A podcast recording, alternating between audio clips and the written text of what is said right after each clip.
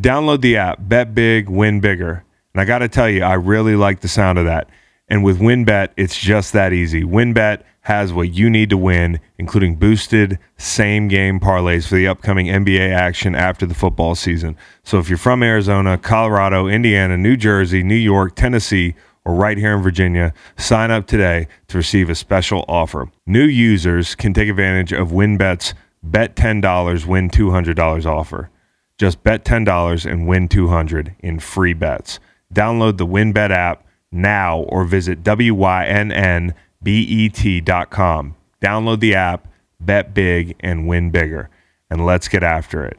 Bet 10 win 200 is not available in Michigan. Terms and conditions apply. Must be 21 or older and present in a state where WynnBET is available. Gambling problem? In Arizona, call 1 800 NEXT STEP. In Colorado, Indiana, New Jersey, and Virginia, call 1 800 GAMBLER. And in Michigan, 1 800 270 7117. Tennessee, y'all too. 1 800 889 9789.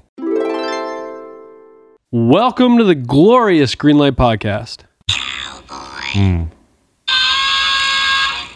Sheil Kapadia joins Chris. We're going to talk some football, the trades that went down, Russell Wilson showing up in Denver, Carson in Washington, Aaron Rodgers' decision to stay in Green Bay, Khalil Mack to the Chargers, number of other potential NFL moves. After Sheil, Chris and Nate are going to talk about TikTok and the circus, Chris's time in Mexico, and we're going to review Spencer Hall's ranking of all 50 states. Enjoy it, folks. Thank you very much.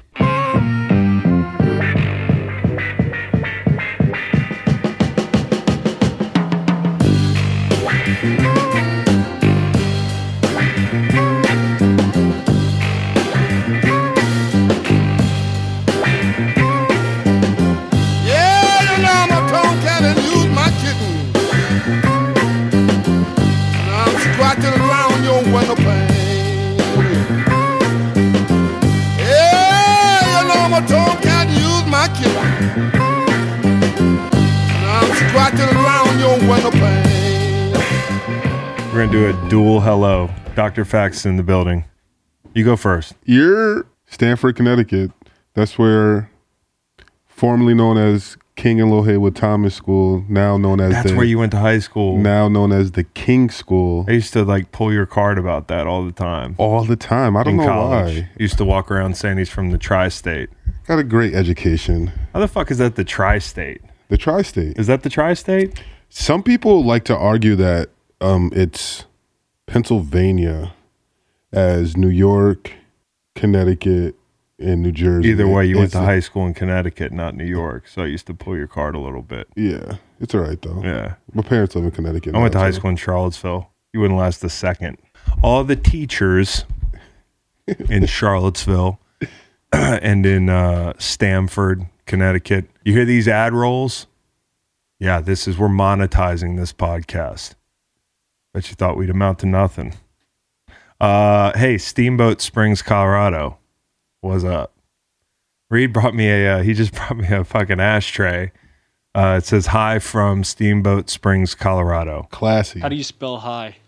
It depends on how you're trying to spell it, Reed. Um, it's a beautiful. Um, in the case of this ashtray, it's, it's what you might think. It's a beautiful ashtray, Reed. Thank you. Welcome back. Thank you. Thank you very much. Welcome back, Reed. Did you miss us? Appreciate it. Yeah, I did. Missed us. Missed this whole uh, whole game. You missed us? I missed us. Okay. All right. That's good. Reed, a lot has changed. How do you feel? I think we still have a quarterback whose number is going to be three. That's true. Uh, unfortunately, though, no dual threat um, Drew Lock anymore. I have something to point out. I just gave Reed a cool Broncos jacket that I might want back now because the Broncos is kind of popping now. Broncos are popping, dude. hey, Broncos absolutely popping. AFC West popping. AFC West is the fucking. I'm I'm so happy about the AFC West being back. Well, it never left, but like, like fully, like four teams deep. This is a fucking really deep division, and all these games are going to be primetime games. We get a ton of AFC West primetime. The the number one primetime division There's nothing like an AFC West game on TV. We I'm should planting my flag there. Followed by the AFC North. A- NFC East overrated on uh, Monday night, Sunday night. I want to say hello to Seattle, Seattle, Washington. So I think this is the end of one of the coolest eras in NFL history. All right. hello or goodbye. Well, I'm saying hello, just seeing how y'all are doing up there. Not that I care. Y'all beat the dog shit. Well, actually, just barely most of the time out of most of the uh, Rams teams that I was on. But I had to go up there every um, week 17 without fail. We'd lose some low scoring game to them. And How it would many- be 41 and raining. Oh, Uh, I was just gonna say how many rainy games? All of them. Really? more of a drizzle. It took eight years before we won there in my career. So, if anybody has a right to hate the Seahawks, it's me. And I can't find myself at 36 years old hating the Seahawks. I just don't. And so, to you Seahawk fans, you little 12s, good for you. You had a great run. You really did. Um, and unless you're unless you know something I don't know about Deshaun Watson, you're probably going to see how the other half lives. I mean, like a generation of fans have enjoyed really good football for a long time in Seattle and fun football.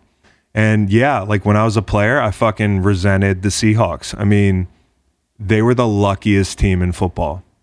I mean, horseshoe up their ass. I mean, think about it. Replacement refs, right? You remember that?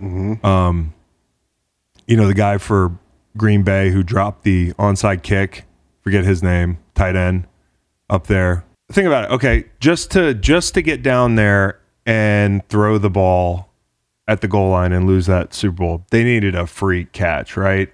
Um, in 2019, I think they had the highest or like one of the worst point differentials, but they were actually like had this great record. I mean, that's just kind of who they are. Blair Walsh, mm-hmm. the Vikings kicker. Remember that missed kick? Who was that against? It was against the Seahawks. They always got calls at home. I resented them. Like I'd be, I can vividly remember sitting in my hotel room in Miami, you know, on a trip with Tom Sandy. Actually, we went down to South Beach. It was awesome, except for having to watch them beat the dog shit out of the Broncos and win a Super Bowl and cash in. And we were like, dude, we beat this team. Like, what the hell? I did not want to see them win. I was rooting for the Patriots when the Patriots beat them in the Super Bowl but I really respected them. You hated him as a player, but and you respect him.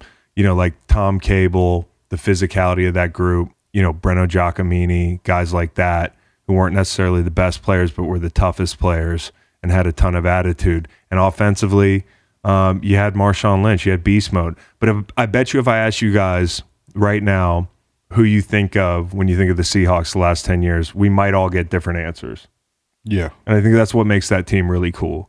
Like, I think of Richard Sherman screaming in Tom Brady's face. Like, that's the first thing that comes to my mind when it came to like the spirit of that team, right? Yeah, I was gonna say Kam Chancellor. yeah. And like, okay, that's off the board, right? Who do you think of when you think of the Seahawks? Beast mode. Beast mode. Reed? You don't have to give a gonna- different answer. I was gonna say beast mode, but Skittles. also Erin Andrews.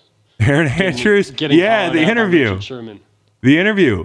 The, the, No, the but I- PBU in the corner of the end zone. Taylor, who you got? Oh, I was gonna say just the whole Legion of Boom. The whole LOB. Just yeah. A little bit of a cop out, but yeah. Or Richard it- Richard Sherman when Trent Williams punched him in the face. Yeah, that was funny. You could hear that on the on the mic'd up. He said, "What are you gonna do?" You sent that to me like last week. He's like, I'm gonna punch you in your shit, and he's like, do it then, and he Do like it did it. And then Richard Sherman was like, oh damn, dude. And Trent Williams and I actually got into it after a game one time. I said the wrong thing to him. I was wrong. And uh, he came looking for me after the game. And, you know, I stood tall, but that's a big guy. I mean, he's a big guy. You could feel his presence. We're cool as fuck now. But, like, he is not a guy that you want to come find you after the game. but I guess the point is, you know, think about Cliff Avril, Bruce Irvin off the edge, like Red Bryant, like these teams had so many great players. Michael Bennett on a fucking bicycle. Oh, You know, after that game where they, I mentioned that game against the Packers, they they they got lucky in the onside kick. They got lucky. Uh, they threw the ball Wagner, up. Bobby W- uh, Wagner. w- Russell throwing the ball across his body, and that's the whole point. Is the guy that signals the end of this thing, really two two guys, Bobby Wagner and Russell. We make a way bigger deal about the quarterback, but LOB is what kind of and and that defense was kind of what made them great over this last 10 year span. It didn't hurt that they had a great quarterback, but the soul of who they were when they were their best was like a defensive football team. Bobby Wagner might be the best defensive football player that's played on that team. Hands down. Like hands down. Yeah. Most consistent, hands down. Like he was the he was probably the defensive MVP on their team like every year. And we haven't even mentioned the quarterback really. The quarterback is awesome, by the way. Like he's been amazing. I like I burnt my Fitbit. I wish I had a Fitbit on chasing him around like for years. I mean, like maybe a combined two miles chasing him for like, you know, a few sacks. And that motherfucker gets to do that in, at Mile High Stadium now. People are going to be huffing and puffing. But the point is, they're just a fun group. They were a fun group, even if you hated them, you respected them, and that's over now. It's an incredible era. So, hello to Seattle. Now you get to like really, we'll see maybe more like the 11s. You know what I mean? Because I don't know if we're going to be piling in that motherfucker where we can't hear. I mean, the loudest place I have ever heard. And I heard it once a year. I was lucky to hear it once a year. It was, it's a great deal. And I got to play against them when they were like this all time team. Think about teams in the NFL. There are going to be so few teams that stay together from here on out. This team stayed together for a while. We were lucky to see it for a mm-hmm. while. And, last yeah, last stadium I played in before I got cut. In Really? preseason. Yep. no shit. Yeah. Was it loud? Um it was It's not pretty as loud early in the in the year. I hear. It, but it was still pretty loud. See, they're a big Russell Wilson's big elements guy. You know, he likes to he likes to make sure there's elements where he goes. Rain, now it's altitude. The air's fucked up. gonna It's it's it's it's unfair playing him. So we'll do release me.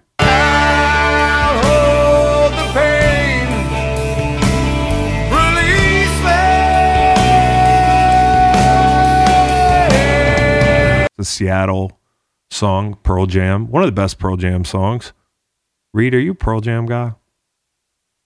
Yeah, I'm not uh not a huge Pearl Jam. I don't know a ton about them, but I do like them a lot. I like uh, "Rockin' in the Free World," that collab we they did uh, with Neil Young. So you don't know. I'm not being funny here. You don't know a lot of Pearl Jam. Not a ton. I mean, I I know their hits, and uh, I think my favorite Eddie Vedder song was or uh, album is the um, Into the Wild soundtrack he did. Oh yeah, But that's uh, where you want to go, huh? Yeah, that's right. If you Well, went into the wild die, though, you wouldn't, you wouldn't, you wouldn't fuck it up like that. Like no, I, w- I uh, would not. Christopher uh, McCandless did. Yeah. Yeah. and I don't want to leave civilization as much as he does. But I was kind of worried that you were going to use COVID as cover to go McCandless. We might never see you again. So I'm really glad you're here. So I'll go release me, even though he didn't get released, he got traded. I feel like they released him because they they gave him a chance to play in an offense where he's not going to hand hand the ball off so much. And honestly, I just think um, it'll be exciting to see Russ in a different uniform.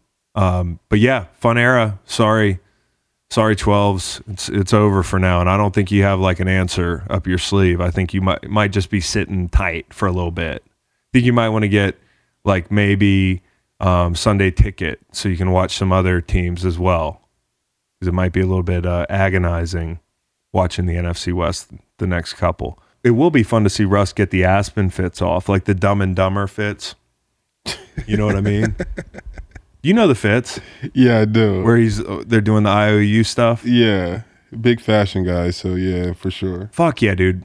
I said this. I think he's like minus 300 to wear Pendleton to a game this year. He's going to be getting the Pendleton fits off, dude. Him and Ciara. So I love seeing Russ and Aspen fits. Obviously, Rodgers is the guy that like we waited the longest to know what the fuck was going to happen, but then we moved on super quick because we had no choice. Ching ching. Well, yeah, he got paid, and I don't know if we know the the raw numbers yet, right? Because McAfee's been like, you know, kind of big big dick in all the reporters. You know, Pat's been like, no, I know the the real math here. But isn't it supposed to be like 150 plus guaranteed? It's probably in that neighborhood. I don't know the latest. That was what was reported. But we're still waiting on final details as alluded to by McAfee from his source. His source, yeah, and and his source is rich, and you know he's probably going to retire a Packer now. I mean, like, so the longest walk for the shortest fall. If you're like just watching as a fan of football and you want to see something crazy happen, um, but an easy decision for him, dude. Like, think about this: you're Aaron Rodgers. Okay, I can go to Denver. Nathaniel Hackett's great and all, but Derek Carr is the worst quarterback in the division. Or I could just stay in the NFC North where I'm probably looking at Minnesota trotting out a Bridgewater type, a second year quarterback with a new coach in Chicago. And then I don't even remember who the third team is, dude. It's Detroit, Jared Goff. So, like, Aaron's like, yeah, I'll stay here. I'll, I'll take the money. Um, the only thing personnel wise that's really happened for them since this whole thing was Randall Cobb, dude. I'm telling you, this va- this validates everything that Randall Cobb uh, is basically Helen of Troy in this Trojan War that has been the, the Aaron Rodgers saga. So, oh fuck, let's not forget, dude, Carson Wentz, and we're gonna talk to Sheil Kapadia in in a moment here about Carson Wentz and um, the Washington trade and the whole thing. That's your guy, right? Yeah, I, I like I like Carson. I don't have any issues with Carson. Now, the things I'm hearing about Carson, they don't they're not great. Like this Indianapolis. Wait, do you are you not on the internet? Uh, maybe maybe I haven't been like di- deep diving into. You could swim in the very shallow end and know that not a lot of people like Carson Wentz, dude. You got to catch up Oh, on this. Carson okay. Wentz not well liked. Not liked. not liked. I uh, got a lot of shit for a long time for defending him like not being an axe murderer. And I still don't think he's an axe murderer. I, I just don't think he's showing good leadership right now. I'm and, I, and, and he's not playing well. And that's the people reason People hate that for the quarterback position. they do. That's what they did with if Jay a guy's Cutler. not playing well and doesn't have good leadership traits, eventually it blows up. And you know that's what it sounds like. And I'll talk to Sheil about this. But yeah, Frank Reich said this doesn't seem like the guy I even knew in Philly. That's what I'm. Without hearing him say that, that's what it sounds like. And um, you know, Ron Rivera pulling an absolute dad move. This is what my dad does all the time when something's broken, like a remote control's not working. I've tried everything. Reed, you know when I'm having a problem with technology. And then my dad will be like, Well, have you tried this? And he'll just try the same fucking thing on the remote control. That's what Ron Rivera is doing right now. He's like, Frank Reich, the guy who's known Carson since he was a wee lad, you know, the guy that um that engineered a Super Bowl and MVP run for Carson and the Eagles the guy that knows Carson better than anybody is like, no, we're good, bro. I'm me, Ron Rivera. I will fix this remote control. And so, like, it's funny because Ron Rivera kind of reminds me of my dad. It makes a lot of sense. Have you tried hitting input? Yeah, I've tried hitting input. and whenever I hit input, we just throw a, a pick, like, for no reason. like, let's not let's not try that button again. Um, so it's crazy that Washington's banking on this, but I'll talk to Sheil about it. And you know, Howie Roseman. Do you remember that that finger analogy with, Carson Wentz when he was like, "This is before he shipped Carson out of town." He says, "Like one of my fingers on my hand, I can't actually," which is the funniest fucking analogy. Howie Roseman looking at his palm and on his pinky, on the inside of his pinky, is Carson's face. He's one. yeah, Reed. Um, it was a weird quote from my guy, and uh, now I'm thinking like he's going to be extra charged up. He's not going to want Ron Rivera to come in his house and fuck him with his own finger. No, sir. Carson's not coming to Lincoln beating us. So there's going to be a lot of drama, dude. There's going to be a lot of drama. I might fucking rent in Philly this fall just to drive to work and listen to WIP and all those fucking radio stations down there. I like literally they should cancel ESPN the Monday after the first Carson Wentz game. Wentz hurts. I tweeted that earlier today in 3 seconds somebody goes, "Yeah, he does all the time, bro." Like, "Hey, Wentz hurts is it's going to be must see t- well, it's going to be you you could watch it TV, but the next day is going to be where the must see TV happens, dude. Hey, No matter Holy what. shit. But what if he goes out and he puts a he he he just puts up numbers? even better. Not for me as a Philly fan, Yeah. but like even better for the uh, the Monday entertainment. Like you don't understand, Nate. In that city, Yeah. it it's just incredible. The radio, dude, it's incredible, and I mean that is a, it's very endearing. Uh, and then I want crazier than tomorrow with the Ben Simmons thing. Yes. The day after football is king, dude. You know, we're watching this Ben Simmons thing right now. He's in street clothes, so whatever. But um it'll be crazier than that. I mean, think about it. Who's doing a really good job with Stephen A right now? Is it Mad Dog Russo? Yep. I love Russo and Stephen A. Smith. They should never put anybody else next to Stephen A. Smith again. Those guys should work together forever. They should do a podcast from the from like an old folks home. like legitimately never change that pairing. Why are they doing that? Is that going to be a long-term thing? It's just super dynamic. I don't know. Mad Dog talking about how Larry Bird was better than LeBron James was insane and also crazy watchable. Oh my god, dude! And they just they're both so incensed by the other, the the noise coming from the other person, you know, and then the noise just gets louder, and um, they're so impassioned. They actually are excited. They're not even going to have to get worked up that day. Wentz hurts. What's it called? A trilogy is, it, but what about when it just happens twice? Because that's that's all that's happening. Rematch? I don't know. Yeah, I guess a rematch. Holy Se- shit! Sequel. That's yeah. Part duh. That's going to be good stuff. And the, in Washington, basically saying "fuck Malik Willis" out loud. That's offensive to me because he's right there, guys. He's right there. Future Hall of Famer Malik Willis is right there, dude. And you pay Carson twenty eight mil. Hey, Carson could win them nine, ten games. I don't know. I kind of like that offense. Eventually, law of averages, something goes right. So Lastly, Chargers not fucking around. I'll talk to Sheil about that, but absolutely not. Mike Williams, um, you know, Khalil Mack today for what a lot of people think is not much, but in actuality, he's a bit of an unknown commodity, commodity going forward. Like you bet on the upside of Khalil Mack getting back to being Khalil Mack, but you know, he's getting older. He's missed some games. Hey, listen, I love it. Burn the ships. Try to win with Justin Herbert um, and him and Bosa paired together. Wow, not fucking around, guys. Sports is back. It's absolutely back. March Madness next week. We've got conference tourneys right now. Baseball. We baseball's back. Baseball's back. Baseball was so excited, and then it got trampled by the Mack trade. Like a whole league, like was like, guys, we're back.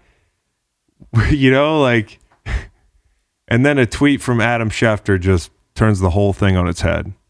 So um, baseball's back. Evidently, they do free agency coming up here, um, and then we've got the NCAA tourney. And baseball's back with uh, one new rule, right? Yeah, a couple little changes, but the big one is the universal DH. So no more pitchers hitting in the National League. Which sucks for So that means no more pitchers hitting at all, right? That's right. yeah, unless we talked about the unlikely scenarios. Yeah, you which- could still pinch I was hit one late. yeah, I was wondering who the last guy to ever hit was, the last pitcher to ever hit. You know, Ooh. you know, and, and obviously it was in the World Series, which of course I remember who was in the oh, World Series last year. Phillies were out early. They didn't actually go to Dodgers, the Braves. dance. Dodgers Braves, Or of course. No, that was the National League. I can't even remember the the World Series. Braves, Astros. Cheaters versus chop doers. Baseball needed this lockout. Not a good day for Rick Ankiel appreciators like myself. Hey, let's talk to Sheil Kapadia from The Athletic. I really, really like his work, dude. He's a fucking great writer. Peek behind the curtain. Already talked to him. It's a great interview. Guy's cool as shit. Like to have a beer with uh, Sheil one day. Talk football. He could teach me some cap stuff. I don't I don't think you pick any non cool guests. To Really? Be, to be honest, That's Like, cool. Just as a, a fan of the show, Yeah. I think you do. I'm a people curator. I think you do a real good job. Thank you. Thanks, Nate. A lot of people I don't know. Yeah. that's good. Yeah, for sure. It's good to learn about new For sure. things. Who's the the person you didn't know that you were surprised you didn't know? Of all the guests that we've had. You're into like the back end of like a lot of stuff, Yeah, I like the and back so end. like it wouldn't be like I don't know, like if it's a movie, back end. it's not like the the star actor. It's like yo, like I want to know, like talk Part to of like, the that- studio producer part of that though is about booking power, you know? for sure. I can't get Will Smith, but I can get the guy that that uh That's why I like you. yeah, that's, that's I can get the guy that kicked him out of the suite at Candlestick Park in Pursuit of Happiness. See, that's a I good marketing. that guy. That- Is that that's a guy good still marketing, alive? marketing scheme. Been a while. Anyways, Speaking of Will Smith, Thanks for the compliment. Bra- bravo on the remake of Be- of of Prince of Bel Air. oh, it's good. Bel Air is it is immaculate, seen it? bro. Yeah, I like it. And I went into it with like such no way this will be good. No way this will be as good as the Right, right. old Fresh Prince. And you watch one, two episodes, and you're like, "Yo, this is like a great remake." Like hands It's hard to do that. It's very, very hard It's to hard do to do that. Can I admit something? What's that? I didn't watch Fresh Prince really growing up. Never watched that. Didn't watch Saved by the Bell as I've talked about here. I feel like I missed a lot. Mm. You would You still would- like it, I think. You would love it. I think you. Yeah. I think you would love it. He I'm went gonna go back and watch Fresh he, Prince. He went to stab. He went to stab basically. Yeah. Did he really? Bel Air surprised, Academy. surprised he survived that, dude. That's what I'm saying. This uh, isn't Stanford, bro. This is not Stanford. One time, guy punched me in the side of the head. In P, side of the head. Wait, wait. Did Side of the head, bro. apologize? Wait, why? Punched me in the side of the head. Did you did you did you deserve it? Yeah, I was being a dick. Oh, you were. Yeah, but he wa- it wasn't like a little guy or something. We the same size. How funny is this? How about this? When I was in like third, fourth grade, holiday concert, this kid that didn't like like me pushed me off the top riser during like the like I nothing saw- like Hey, like dude. like I didn't like I, I didn't get hurt or anything, but it was just like during Off the, the show, back? like during the show, he turned around and just shoved me, so like I fell off. Tell me Al has that on a VHS somewhere. Al Collins. I don't know, but someone might. Chris, Speaking of old camcorders, redacted. I, the kid's the- name was the- the- Chris too. Right, yeah, well, it's it's a thing. Little asshole.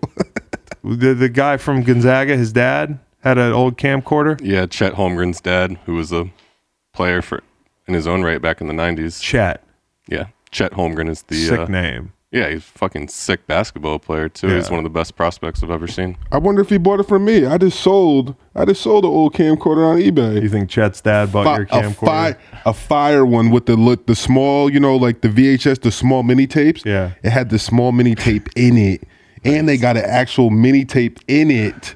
No way. Like it was lit. He might have bought it for me. That is lit. it is. I bought it for like seven Next time you list one, let me know. I got you. Okay. Or I could just buy it from you in person. No, I know, but no, you said that last time, and I got and I have a NordicTrack in my garage now. That's bullshit. I never wanted that NordicTrack. You've been just walking around floating that NordicTrack, hoping it picks up some traction. Nobody in the office wants your Nordic track. You do a great job on eBay, but nobody wants that product. It's not about the the seller; it's about what you're selling there. Uh, I didn't post that because I'm not sure. Fucking guy that. selling a vintage NordicTrack. I don't even want a new NordicTrack unless you want to sponsor the show. Oh yeah. Uh, all right. Sheil Kapadia. When your business is starting its championship run, nothing matters more than finding and hiring the best team. With Indeed, you have the power to build a dynasty by hiring more MVPs faster. If you're hiring, you need Indeed because Indeed is the hiring partner where you can attract, interview, and hire all in one place.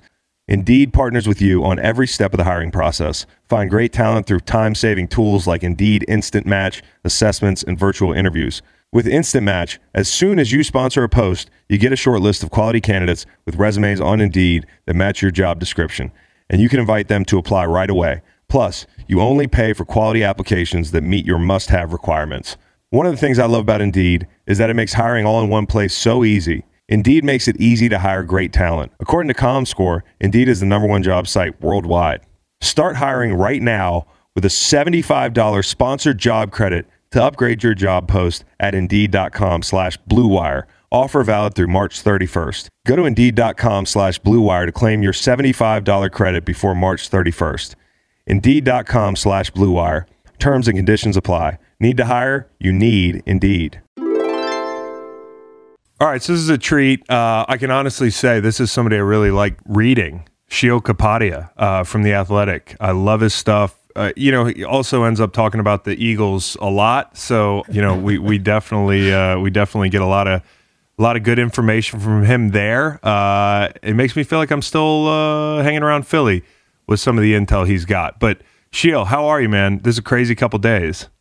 It is. I'm just like keeping my eyes open. What's going to break next? But no, it's uh, it's good to be here. Uh, I'm sort of in the mode of like I like the off season as much, if not more, than in season. Like when there's a huge trade, my juices get flowing. Like it, you know, like there's a a competitive game going on. So I do like this time of year. The NFL has it figured out. Like I always say this with the schedule, the league schedule. It's just they they dangle things like in Yes. in such a good kind of succession.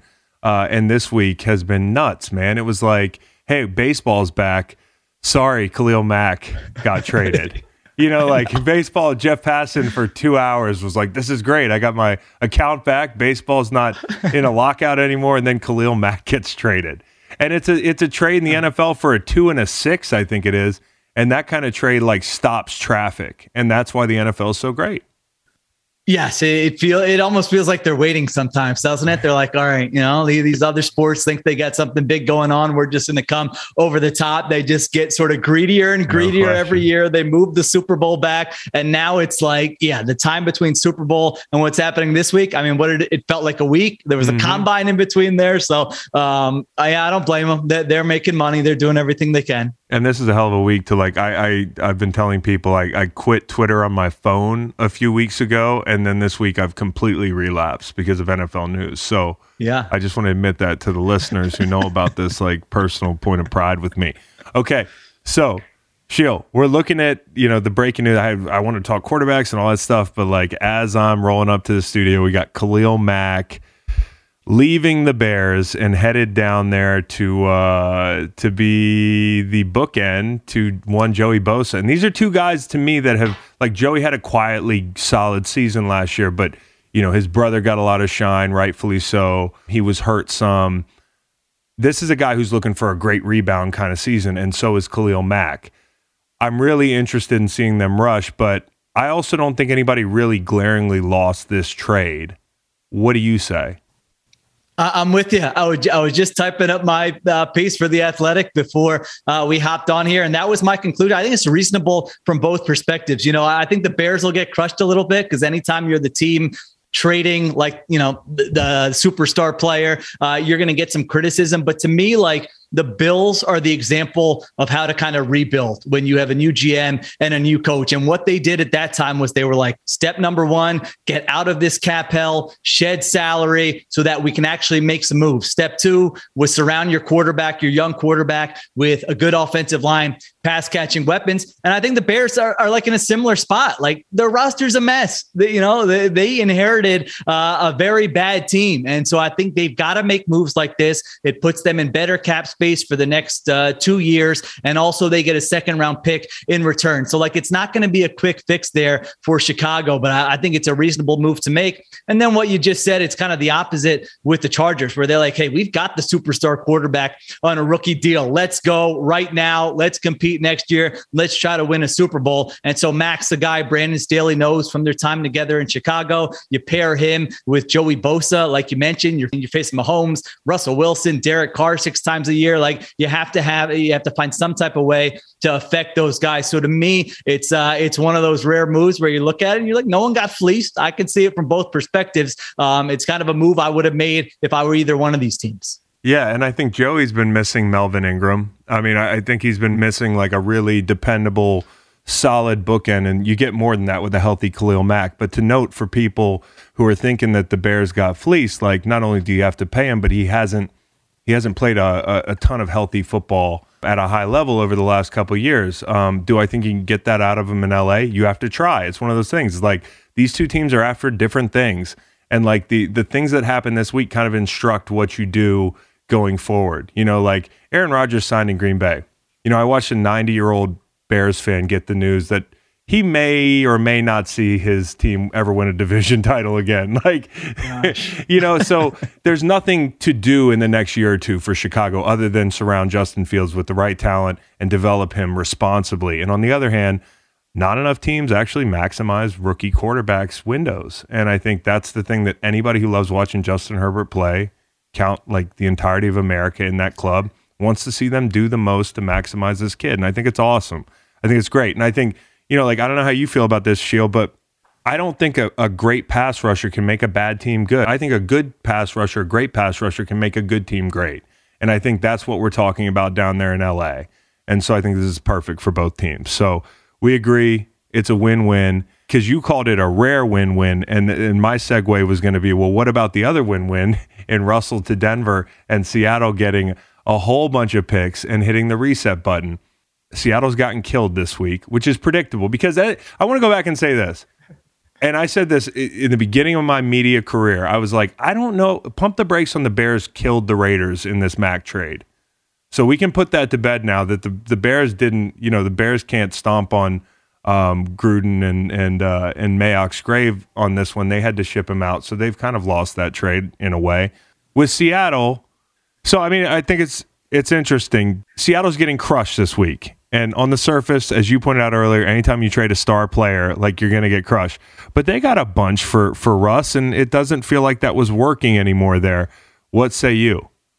Yeah, I'm on the opposite side uh, of this one. I, I, was in the crowd crushing them uh, this week. And the reason is you just look around the league and look what teams are willing to do to get the quarterback, whether it's Sam Darnold or the 49ers moving up to the third pick. Like, this is the chase. This is what every team who doesn't have one, it's like, unless you, you know, it can make up for all the flaws on your roster. And when you don't have one, priority one is to find one. So I'm not saying Russ has been, you know, like a top five guy the last couple of years. I, I think he's been uh, up and down but at the same time, you know, he's not that old and you have him there. And now you just opened up this gaping hole. And if you look at the Seahawks, you know, I'm, I'm kind of with you. I watched them last year and I go, this is stale. They got to do something to shake it up. They're not in the mix. If you look at some of the advanced, you know, numbers on it, they were two and five in one score games. Russell Wilson missed three games. Uh, if you like some of the advanced metrics like Football Outsiders DVOA, they were eighth in DVOA, which is really good. You know, that suggests you're kind you're kind of in the mix there. And so to me, I'm looking at the NFC going, Sean Payton's out of here. Tom Brady's out of here. Yeah. Uh, you know, we can kind of run this back next year and be competitive. And so I think Seattle was kind of fed up with, you know, a lot of the stuff that surrounds Wilson, whether it's his camp, his agent complaining about the offense and those kinds of things. And I, I get all that. It's been a long marriage and it's sometime, you know, you're kind of going to have to make a clean break. But at the same time, I go back to the Don Draper meme. Uh, that's what the money's for. You know, Pete, John, like you mm-hmm. got to work through some of these tough situations. And so to me, it would have made more sense a year from now. You know, run it back, talk to them, say, listen, we know you're not loving this. We're not loving this, but we got a chance here. We've been together a long time. Let's make a run at it in 2022. If it doesn't work out, guess what? You're entering the final year of your deal next offseason, and we can make a move then. Like to me, this deal would have been on the table next offseason. I mean, people are saying right. maybe no, nah, it wouldn't have been. I mean, he would have had to suffer like a you know career altering injury for them to not have been able to do a very similar deal next offseason. So to me, it just opens up like a huge hole for you if you're the Seahawks. Now you're chasing quarterback look at their roster. I mean, like the roster is not good. Like they might be one of the worst teams in the NFL and next that, season. So I think they rushed into that's it. That's part of, from my standpoint, like looking at things very realistically. When a team doesn't have a chance to win the whole thing, I'm kind of like, all right, well, let's let's. I, I am a little bit apt to go, hey, let's scrap this thing. Hey, listen, I think for Denver, it's a slam dunk. I mean, like when you look at all the factors hey, this is the price of admission. This is the going rate in the AFC West, number one. Number two, this has been a pattern. You saw it with Tom. You've seen it with now Matt Stafford, veteran QBs changing teams and it actually working out. You don't have to look any further than Peyton Manning, and Peyton Manning didn't play that well there. I mean, he did in stretches, but like Russell Wilson is an entirely different player. But I do think in Seattle, if you watch those games, and like I agree with you, they weren't as bad as the record showed and that sort of thing. But even when they were good, like two, three years ago, and they went up to Green Bay and lost in the playoffs, you were like, this team is, they feel close sometimes, but they're actually like really far in some ways. And so I think if I'm a Seattle fan, part of me after the sting, maybe I'm saying, hey, at least we start over. Um, but in Denver, I think this is a this was a must do. So I totally get it. Anything less than this says you're not serious about winning. And now the AFC West rushers have got to deal with chasing Russ at altitude and that sort of thing. Uh, you've got a running back there in Denver that's the best guy he's handed the ball off to since Marshawn Lynch and Williams. So uh, Cowboy Reed's excited. Our producer's a big Broncos fan. I, I can feel the excitement from behind the machine. So I totally get it. And another thing is, I don't like this guy is a very he's he's legacy minded he's records minded like he he wants the numbers like he can act like he doesn't but this is a division where you got to score 30 points to win games. Like Yeah. Yeah, you're, yeah, you're going to have to. So this works on every level for Russell Wilson Yeah, I, I think you're right. I mean, he definitely cares about the uh, uh, about his legacy, and I think that was a lot of the back and forth going on there, where you know Pete Carroll saying we're going to run the football, not turn it over, and Russ is saying I'm watching all these other quarterbacks, you know, and, and they're doing things that I believe I can do. So I think it's a fun. It's I love when these things happen because it's like, all right, well, we're going to f- kind of find out who's right because he's not like. 38. I mean, No. if he's the guy he thinks he is, he should be putting up monster numbers in Denver. I mean, there's no guarantee. It's a tough division, a tough conference, like you mentioned, but he should really, you know, there's no excuse kind of for him there to not be putting up monster numbers and showing he's the guy uh, that he thinks he is. So, yeah, I like it from the Broncos perspective. I mean, this is what you're waiting for. You assemble the roster, you accumulate the assets, and then when it's time to pounce, like you got to pounce on one of these guys, whether it's the draft or a trade. And so uh, their fan base has reason to be fired. When you look at, I was looking at a list their uh, quarterbacks since Peyton Manning Yes. left, and it's just like, oh my god, it's, it made it even a bigger no brainer. Oh, it's huge. I mean, like the guy that's been making decisions for a long time. I mean, like honestly, if you think back to the last guy they had that they were like, hey, this is our guy for five years. Like we know that. Like even with Peyton, you knew it was year to year, and you knew you had to play great historic defense to win a Super Bowl. I mean, like being honest, before that, I mean, it's been since like I mean, I remember playing Kyle Orton and thinking, oh, that's a guy that could be there a few years. Uh, before that, it's it's Jake Plummer, but it's a long time since they've had a guy that you're going to say, hey, listen, we project this guy's going to be here five years or maybe play out his career. And that's an awesome thing to have for them. So I, I just wonder how much of it is actually because of the not resetting with Pete Carroll, you know, not resetting upstairs and doing the reset at the same time.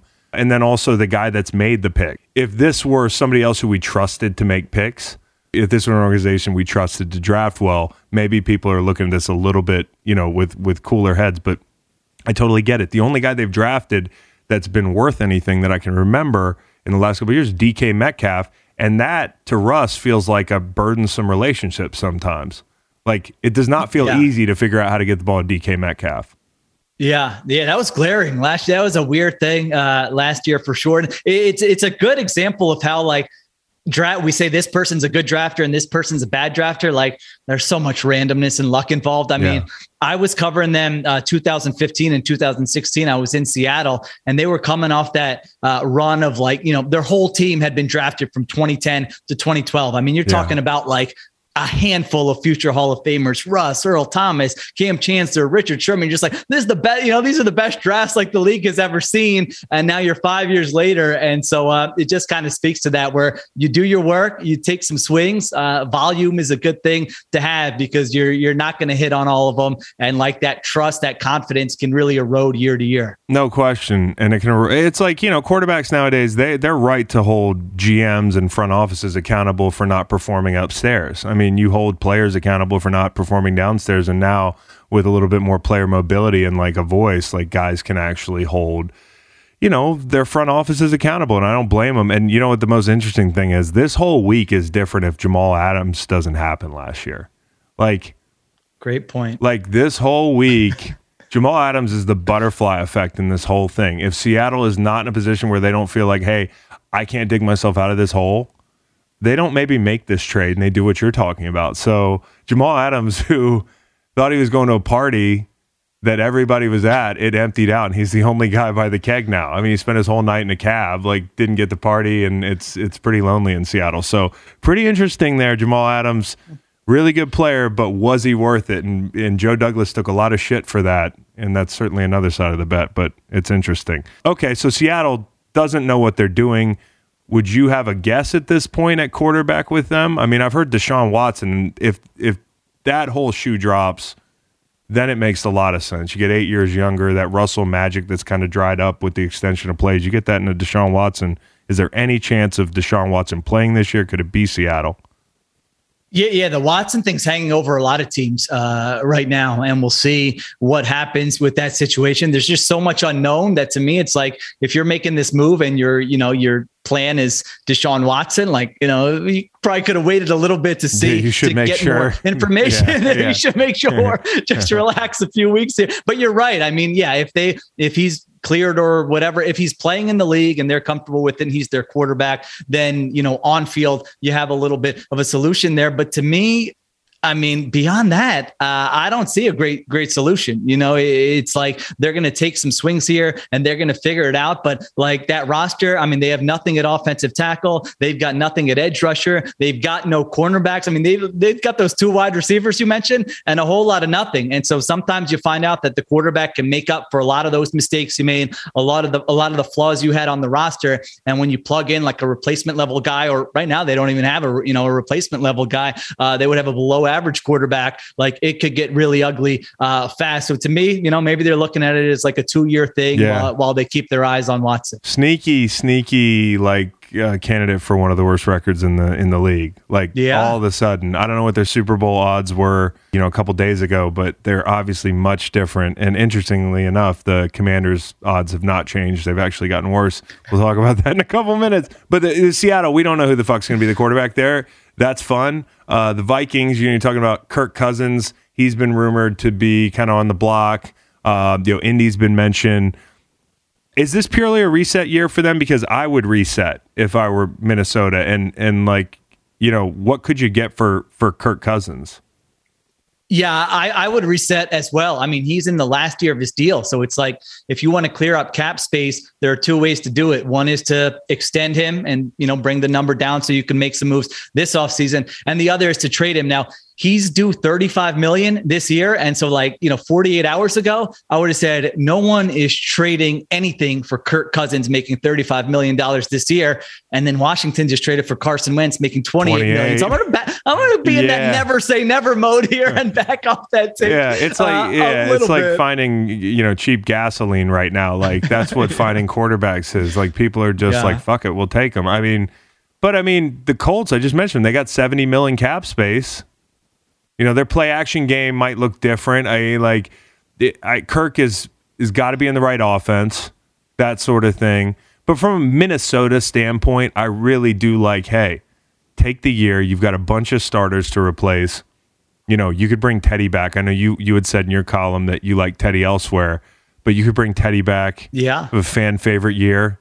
Uh, Yeah. Sell some tickets in a bad division outside of Green Bay and see what's what. I don't know. Uh, I don't know what they do. Yeah, I mean, my thing at quarterback right now is like you look around the league, and I feel like competency i- is has never been easier to achieve. You know, you look at like most teams, and you could be like, you know what, they could get to nine and eight with this guy and make the playoffs. And I do feel like when I was, uh, I think we're around the similar age. Like when I was growing up, it wasn't that way. I mean, you would just look at like eight, 10 teams a year and be like, they've got absolutely no chance No with this guy. And so to me, you don't want to chase that competency and give up big assets and pay like like you just said. I mean, do you want to pay uh, 35 million? Kirk Cousins is better than Teddy Bridgewater, but do you want to pay Kirk Cousins 35 million dollars a year when you're going to be facing the Josh Allens and the Patrick Mahomes and the Justin Herberts of the world, or do you want to just chill and pay Teddy Bridgewater Yeah, 10 million yeah, and say your like time. let's let let's buy our time, let's look in the draft, let's be ready, get some draft assets. If there's if Kyler Murray's available next offseason, we'll be ready for that. You know, like Yeah. you just have to swing on upside because to me, like the mediocre to slightly above average group, I'm sure it's tempting because job security matters, as you know, with the GMs and Yeah. coaches. Like it's not just about long term stuff. Uh, but to me, the competency doesn't matter the same as it used to. So just like chill when you invest in a in a lot for a competent guy. You said an interesting thing. It was like look out for desperate GMs and desperate coaches. And so like if I'm selling a the Kirk Cousins pack, like who's desperate enough right now? Like who Yeah. who are the most desperate coaches and GMs right now in football? I'd be going, hey, Matt Rhule, I know I just called you an hour ago. Uh, I don't mean to be annoying here, but Yeah. just wanted to check in again. Oh, an hour later. Hey, hey, Matt. Yeah, uh, Sheila again. Uh, Kurt. I mean, Yeah. I mean, come on. They're Oh. they're in a situation where like the owner is pissed, the coaches. I mean, they've just made baffling move after baffling move. If I'm if I'm any GM with any quarterback who's worth anything, I am calling the Panthers over and over and over again. That's the home of Malik Willis uh, come April. So I, I don't know if we That we could save him. No, it's Kenny Pickett actually. Kenny Pickett because Kenny Pickett he had committed to Temple and decommitted and ended up at Pitt. Matt Rhule loves quarterbacks and probably loves uh, irony. So. Uh, I think Kenny Pickett's the guy. But yeah, I would be calling Matt Rhule. I would be calling anybody. And certainly I'd be calling Indy, who you've got a guy in, in Chris Ballard who, who who said it outright, and I love this. Is like you keep taking a swing at these quarterbacks until you get that position right. It just doesn't matter. Like your Yes. lifeline is only as as good as the quarterbacks you have under center. And I think for him, you know, maybe he considers Kirk Cousins. I don't know. Let's talk about Indy and that Washington trade. Okay, so I kind of have an idea of how you feel like the trade went.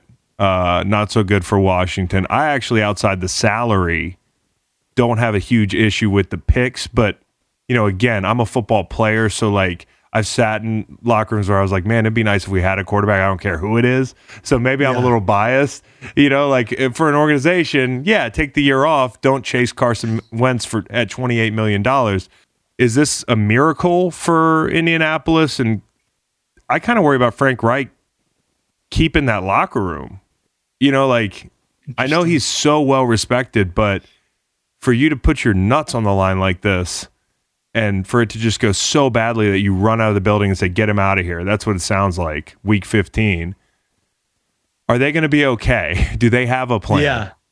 Yeah. I mean, I, I've never seen like an owner uh, that clear about how much he was just like, I'm not, you know, I'm done with this guy. Like, you know, uh, you, you guys uh, told me one thing, I got something else. We're moving on. I don't care if we have to take, you know, $15 million and we just release him. I mean, that seemed to me really uh, to be owner driven to Yeah. a large degree. But even with Reich, I mean, this time last year, I'm telling anyone who would listen, hey, Reich has been Wentz's biggest fan from the time the Eagles drafted him until now. And like, you know, if anyone can make it work, it's going to be Frank Reich. And so if I'm, if you're Washington, don't you look at that and go, wait, that guy's given up on him?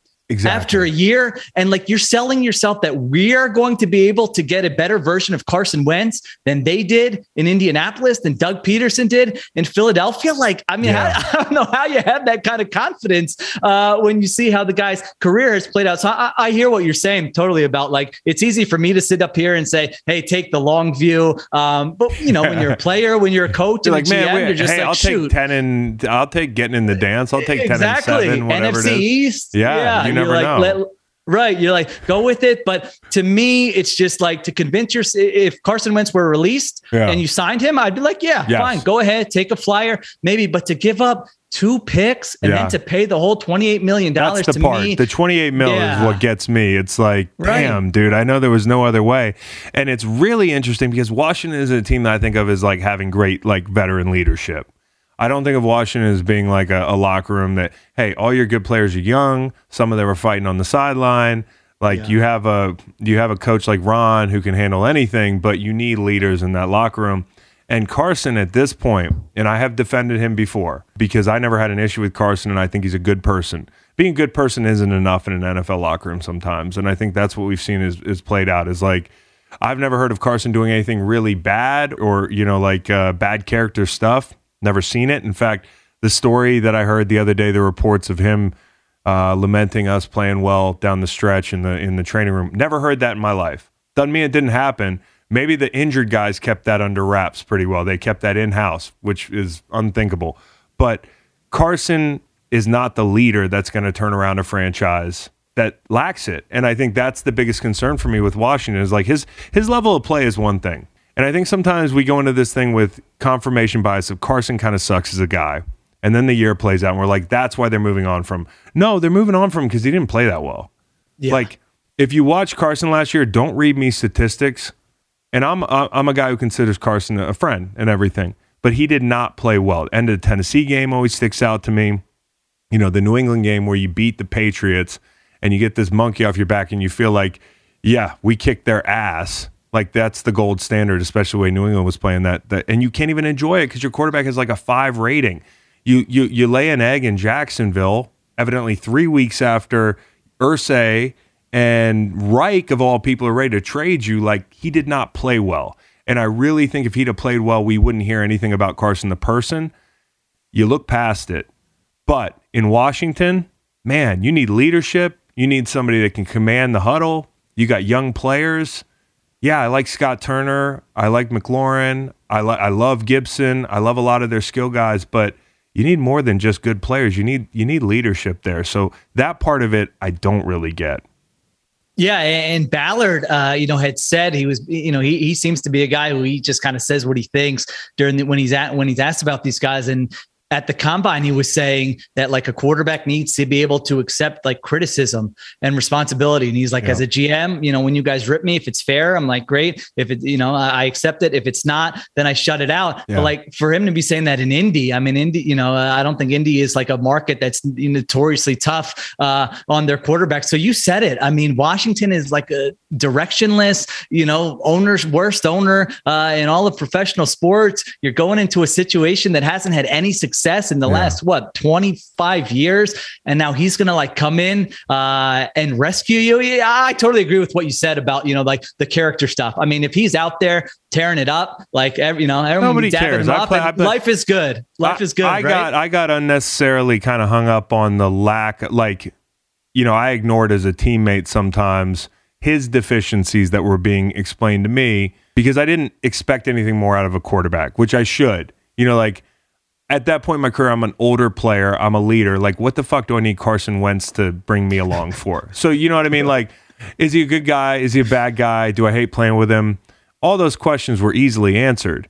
And sometimes I get more annoyed by the worst people I've played with never getting any negative attention. But heavy is the head that wears the crown with a quarterback. So, whatever it is with Carson, and a lot of my listeners know we've gone back and forth on this, I will concede, evidently, that I was wrong about the guy um, because at this point, Frank Reich has conceded that he was wrong about the guy. Because if there's anybody, as you mentioned, Sheil, that was yeah. gonna like say, "Hey, like this is my guy," and it sounds like he did for a while and couldn't keep that shtick going. It's Frank, and Frank ran out of the building by week 15. It sounds like I was like, "Nah, this is not the guy I know," which is also evidence to this guy changing. I mean, a lot has happened since he tore his ACL. I mean, he was on top of the world one October and then six months later, his backup has a statue, and the entire city of Philadelphia hates him.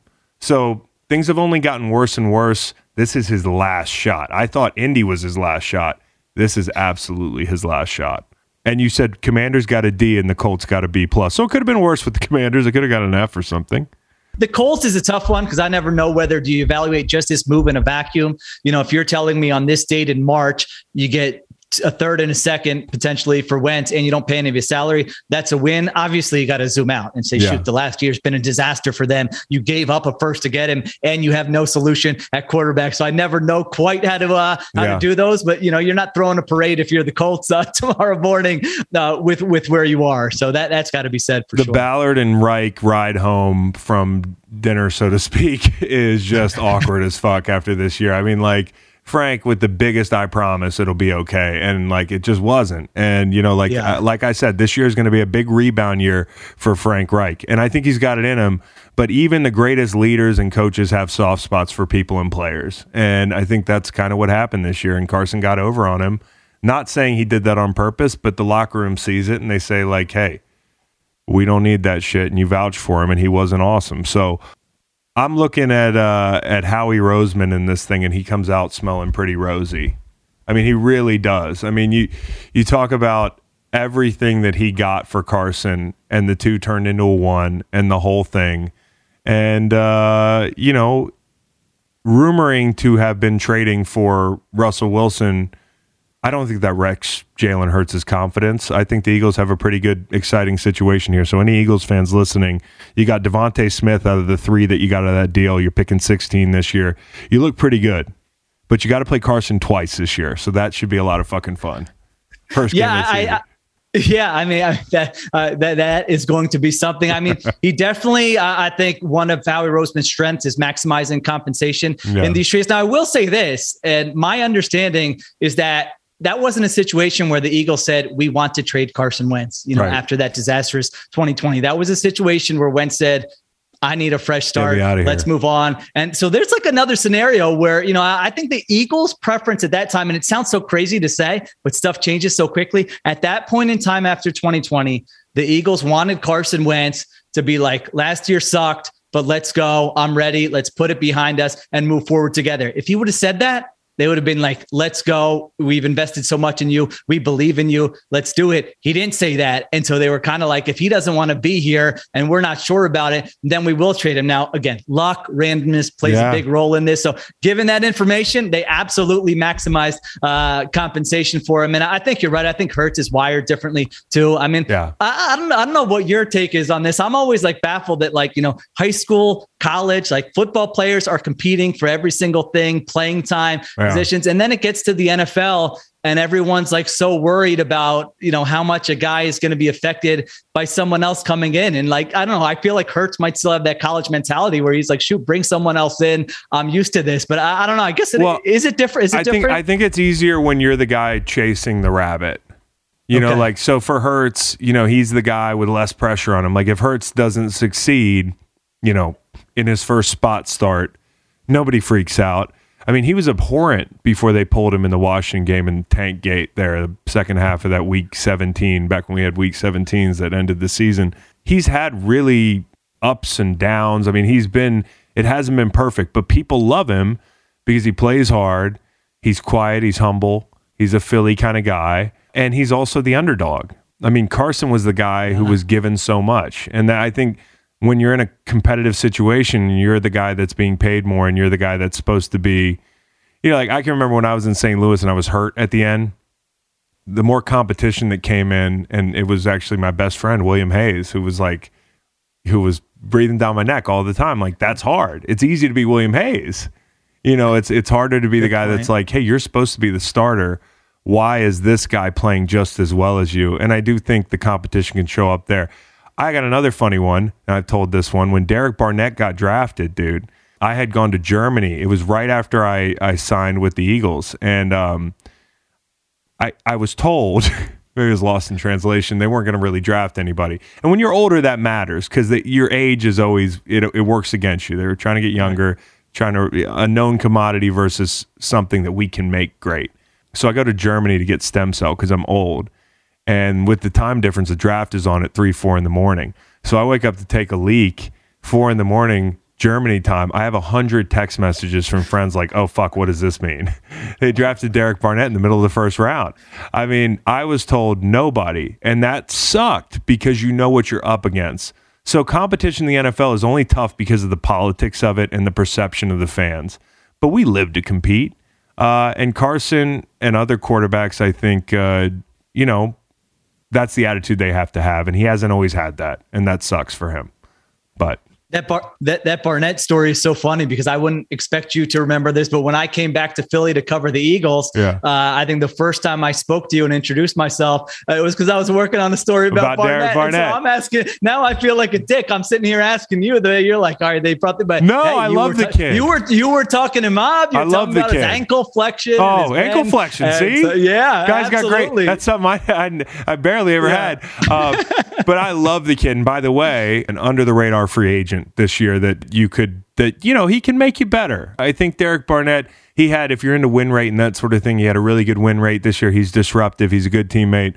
Uh, but he's not the guy that they wanted him to be there in the middle of the first. So let's talk about free agents. Just a couple scatter shoot kind of questions here. Why would the Patriots let J.C. Jackson go? Like, is there like is that a red flag for people because i don't fully subscribe to the hey if it didn't work in new england it doesn't work anywhere kind of thing but people Yeah. do and it's scary Yeah, I, I don't have a great answer for it. I mean, he's 26 years old. He plays a premium position. Like they've, you know, they paid Stephon Gilmore as a free agent. He's been so productive, 22 interceptions over the past three seasons. I mean, I guess it's just a matter of team building, and we don't want to sink whatever it's going to be, $19 million a year uh, into him. But I, I, don't know. I'm always like, oh, ultimately, you got to spend the money somewhere. And when you have great players who are sort of in their prime at premium positions, you have to pay them. So I, I you know, if I'm another team, I would look at it a little bit. And, and I think that's always a smart thing to do in free agency. Wait, why is that other team letting this guy go? Like, if it seems too yeah. good to be true, it may, maybe it is. Sometimes there's just a valid reason for it, but uh, I don't have a good answer for it. And they really could have tagged him. Uh, I think would have been around 17 million and kept him for a year. And they didn't do that either. So, uh, you know, it, it, certainly is a bit of a head scratcher for sure. And then the, them letting Van Noy walk and telling, you know, Kyle to, to, you know, uh, hit the market. I, I feel like this might mean their defense is going to change. I really do. Interesting. I do. I, I, I think Kyle is such a consummate, like, Patriots second level player. He's so instinctive. He runs games well. He covers well enough. He does everything well enough. You know what I mean? He's just such a nice Swiss Army knife piece. And he's their kind of guy. And like, you know, you love something, you know, let it go. And then if it comes back and all that bullshit, like that's what happened. And, you know, I thought he was going to be there for a while this time around, but I do think maybe they want to get younger and I think their defense might change a little bit. And I don't know how that that factors into the J.C. Jackson situation, but I would hey look for Bill to tinker with some things because it just doesn't yeah. add up. Um, maybe, maybe, maybe, yeah, maybe, that's a great point. Maybe they're like, we're not going to play, be one of the most man covered heavy teams in the NFL anymore. Maybe he knows that's coming. If that's the case, then yeah, maybe you then don't why? pay. Yeah, then why? Nineteen yeah, then, million. Yeah, then why? Yeah, yeah, that's true. So I saw this. I was reading an article earlier looking at Brandon Scherff and uh, and a possible destination before I could scroll down and see that they had him pegged to go to Cincy. That's exactly where I think he should go. Any reason we we shouldn't see Brandon Scherff in Cincy? They got 35 million in cap space. I think you've got to lock down the interior that, that that offensive line. I know tackle's important and everything, but Tom Brady is a guy who reminds me, or Joe Burrow reminds me of Tom Brady. I got killed for saying that earlier in the fall because of his pocket mobility and his kind of style. You know, you need inside help, and I think that's what they need there. Is there a better fit? Do you like that fit? Yeah, my only concerns with Scherff is has missed 14 games over the past three seasons, and he's 30 years old, and he's going to get paid top of the market, which is probably you know 16 million or more per year. So if I'm the Bengals, you know, do I want to do that, or do you want to sign somebody like Austin Corbett. You know, there are other guards yes. available who might be less expensive. Focus on durability. You know, the Chiefs with Joe Thuney last year, I thought it was really interesting. They made him like I don't think anyone thought of him as like the best guard in the NFL, but the guy had never missed a game. Oh, and so yeah. it's like in free agency, you're just like, you know, that that's something you look at. So uh, I had Corbett. I, I, do think right guard. They've got to add somebody. I was wondering maybe Scherff and uh, Jacksonville uh, yeah. w- with Doug Pederson. You know, they've yeah. got to shore up the offensive line. They could lose a guard uh, there as well. It's funny, Corbett being on the move, and, and I, I don't hate that at all. Like Rodger Saffold became available today. Maybe you could see a reunion there in LA. The first time around when he left, I don't think they recovered for quite a little bit. Let's let's look at the Honey Badger. Best fit for him. I this one I can just picture. You know, sometimes you look at a guy and you can just see him in the other team's uniform. I can picture him in that Baltimore Ravens secondary. Yeah with Marcus Peters and Marlon Humphrey just being, you know, kind of just a bunch of assholes. Yeah, you know, hell yeah, that's what you got to have in the secondary. Uh, yeah, annoying to play with. Yeah. Um, so I feel like Mathieu is the guy that every fan base, every front office is like, let's go get this yeah. guy. You know, there, there's yeah. always one player like that. So I think there are a lot of teams that would love to have him. But uh, if the Ravens are going to make a splash, I could see him being being a really nice fit there and him kind of enjoying being in that mix. Well, you talk about a team that's got to make a lot of splashes. I mean, I, I, look at their roster, and I don't know if everybody shares this opinion, but I think they need a whole lot, especially defensively. It's amazing how how much work they have to do, and and um, you know, it's it just makes you think. It's like you know, what is their clock? One guy that's really interesting to me, and I can't help it because I really like him as a player, Randy Gregory. Like Randy Gregory could end up making somebody really fucking happy or it might not work out like in August. So that's the kind of thing it is. Uh, where do you land on Randy Gregory and his market value? Yeah, I think you nailed it. Ultimate boomer bust type guy. Yeah. I mean, if he's healthy, you're talking about like unbelievable edge rusher, can change your entire pass rush. But man, they, it, I would be kind of you know, risk averse with just because he hasn't played a lot. I mean, you know, even last year, uh, played 12 games. 2020, he was a rotational player. Like Right. he had some flashes, but he Mhm. wasn't playing every snap. And 2019, he was out of football. So, I mean, he's played more than 12 games once in his entire career. I think he's coming off a knee surgery, 29 years old. So, I mean, you, you're taking a gamble. There's upside there. Uh, I would, you know, probably be a little he cautious is if I was almost looking at it. 30 that is unbelievable the guy i i feel like uh i feel like he's young because i haven't seen him play a lot you know? It's just and he's so talented. He sure doesn't look 30 and then you know the last question i have for you on defense here. Bobby wagner i mean like where does he end up? I didn't key in on him as much as i should have last year. I know he doesn't look like he always did. Um what's he got left in the tank and where do you think he fits? Yeah, I think definitely in like the decline phase of his career, but you know, man, in terms of a guy who's just going to show up every week, he still had 170 tackles. I know that's not everything, uh, but if you're playing zone coverage and he doesn't have to, you know, match carry carry that tight end or or whatever uh, on the over route and do those types of things, and you have a type of scheme um, where he can be effective, I, I would still, you know, ha- have certainly some interest in him. Uh, I don't know where he ends up. It, it almost feels like it's got to be a contending team. I still think he's going to get a nice deal. Like, I mean, there were linebackers like Blake Martinez of the Giants is getting over 10 million a year. So I would think he Wagner, even though him. he's 32. Yeah, yeah, absolutely. I'm with you. Um, is going to at least be like in that neighborhood, a minimum. I mean, I don't know. Does a team like uh, I was, could the Chargers? Their run defense was bad last year. Could that make bad. sense? But I know Bill likes him. There's no way Bill doesn't watch his tape. Okay. And like, and we were just talking about a possible shakeup there. Like maybe the scheme changes a little bit. You Yeah. said it. If they're playing more zone, I just feel like B- Bobby Wagner's one of those guys that Bill Belichick looks at on tape for a decade and just salivates and just respects and loves him. So y- you said maybe L.A. I said maybe New England. Does he have? I like New England's a Yeah, good one. Yeah, New England. They're losing two linebackers in Yeah. free agency. Hightower and Bentley are free agents. Yep. So Yep. yeah, And Hightower, man, like what a great player. What a big body. I mean, like one of the best leaders I best leader I ever played with, probably. I mean, like on the defensive side of the football. And just the heartbeat there, but he is getting older. I mean, playing at Bama and then New England, that's like 20 years of, you know, in dog years. So, I mean, like they've got to figure something out there. A lot can happen. A lot can happen before you even hear this interview, as we alluded to. So if we missed anything, I'm very sorry. Uh, but this has been a pleasure. Sheil, thank you so much for your time, dude. And we really enjoy reading your stuff. it was a lot of fun. Thanks for having me. Yeah, man. Catch you soon.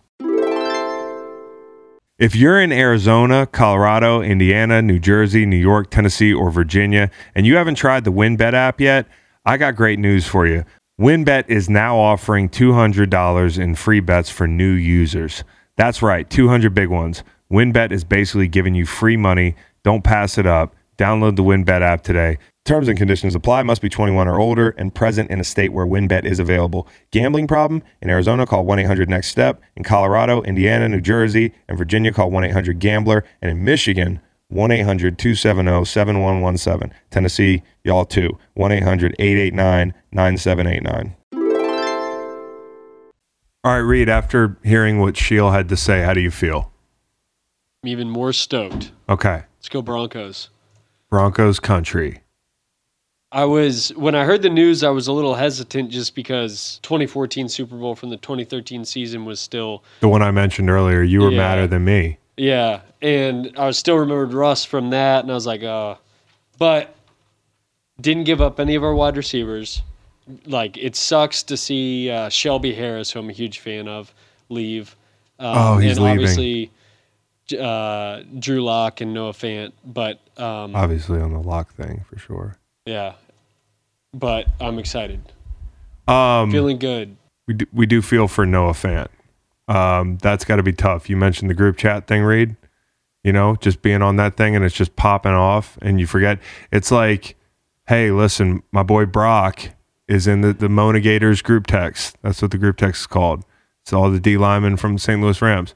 So when Aaron won a Super Bowl, like we're all just texting away, hey man, fucking awesome, blah blah blah. Then it hit me that Brock's in the group chat, and he just got traded from the uh, the Rams to the uh, the Lions. So I feel for Noah Fant. Not like they've won the Super Bowl or anything, but a little different outlook for Jerry Jeudy and company and, and Noah Fant. I'm excited, dude. I'm psyched about this uh, this this stuff. You know what I'm psyched about? The circus, man. You showed me that on your uh, your phone. Do Portugal circus. I went to the circus with my girl this past week, and it was awesome. You do rodeos, you do circuses. Yeah, it was fun. I What's mean, better, rodeo, circus? So here's the funny thing. What I realized is they actually have the exact same structure, top to bottom. The way the show goes and the way it's segment out and the way they put the segments together, it's with like the rodeo clown and at the circus So, they have a clown that entertains and does all this stuff while they're getting all the all the the theatrics set up like in the background and whatnot. So it's very similar. Organizationally, Yeah. right? Saw some motorcycles riding around inside of a orb. I love that shit. Yeah, it's Taking the kids to see that. yeah. You no should. questions asked. You should. but your TikTok is what I really want to. Yeah. So follow my TikTok, Deal Reels, D E A L Do that. R E E L S. smash it. Smash it. But yeah, I posted Pound a it, video. Like, like it. Fuck I, it. I posted a video Hammer it. from the circus. Yeah. And it has seventy thousand views already. So seventy thousand views, and what I said to you, and I've been in Mexico all week, but I, I was basically like, oh, so it's like a pesos thing. Like Yeah. TikTok is basically a pesos thing. So when no the guy offense, t- when the guy tells you- views is like a lot. I just didn't think you'd have a lot of TikTok views. I thought you'd be in the like You, The fucking jealous? upper middle class of TikTok. Bro, I'm popping online. Fuck you. I know you are, but seventy thousand views is a lot. hey, I have a life outside me of Dr. this. Facts, no, I know bro. this. I know this. he, he never ceased to impress me, but I'm just wondering is 70,000 views the same as 70,000 likes on, like, say, an Instagram or a Twitter? They're Um, views, so it's different. So it's not apples to, it's it apples has to. it has 1200 likes on it also. Oh, it's got 1,200 likes. Yes, bro. Pretty good. That's a pretty good ratio, yeah. isn't it? Yeah, it's sort of like the cur- currency exchange, but honestly, to me, it's almost more like inflation. You know, like, where like it's easier to get views and easier to get likes on Oh my TikTok than God, it is on. Twitter or Instagram. You hear this? No disrespect, Nate. No disrespect, but your uh, your TikTok account is uh, benefiting from inflation. Guys, haters gonna hate, man. Views are views. No. I think you got, I think you're just jealous about the number 70k. And the what at 70k? Yeah, I am a little jealous. Good for you, man. You really got it. Got, got that thing uh, thing popping, as the kids would say, huh? That t- TikTok's popping. I'm trying I'm trying to get it. I'm trying to get it there. Fuck yeah. Sounds like it's there, dude. And when I get it up and running, and then I'm You're gonna just doing come circus content. Like But you don't even look- do any like hard cuts. but when I get the You just do- numbers, like the- you uh, got to hear TikTok the long about run. the- when the- I when I get the numbers right, then I'm gonna come to you in the green light and propose that we start a green light TikTok to- Yes. for our reels yeah, to get the sign it, numbers sign up. It. If I, if this is a desk, if I have a desk, and you're passing me, a, I've already signed it. Okay. All right, take it, run with it. Yeah, you know the thing I hate the most. I used to hate the dab the way I hate this. Like I'd be at a stadium, and when they they'd zoom in on a kid dabbing, it was mostly the white kids dabbing. No offense to you know white kids, but when you dab, I get uncomfortable. I get really uncomfortable. You know what I mean?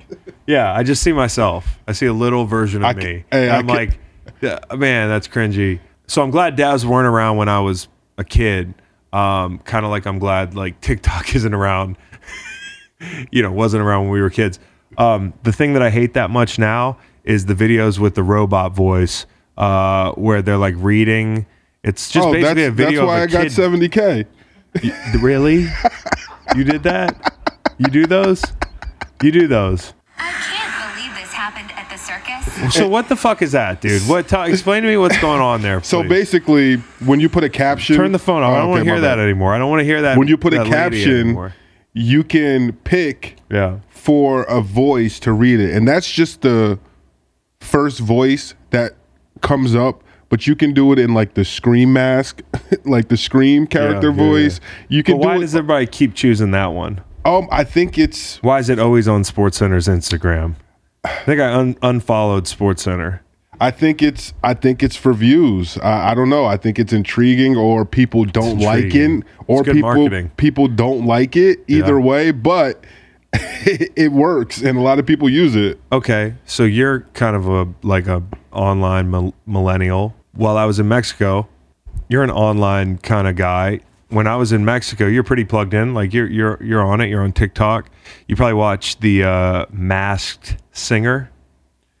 So I I'm not up on the new one, Okay. like the most current, Yeah, but I am familiar with the show. I sound so fucking stupid. Nick Cannon, Nick Cannon's still the host. Is it cool to like the uh, Masked Singer? Okay, so, Yeah, why not? TikTok, yes. Masked Singer, no. I'm not ready to be 17.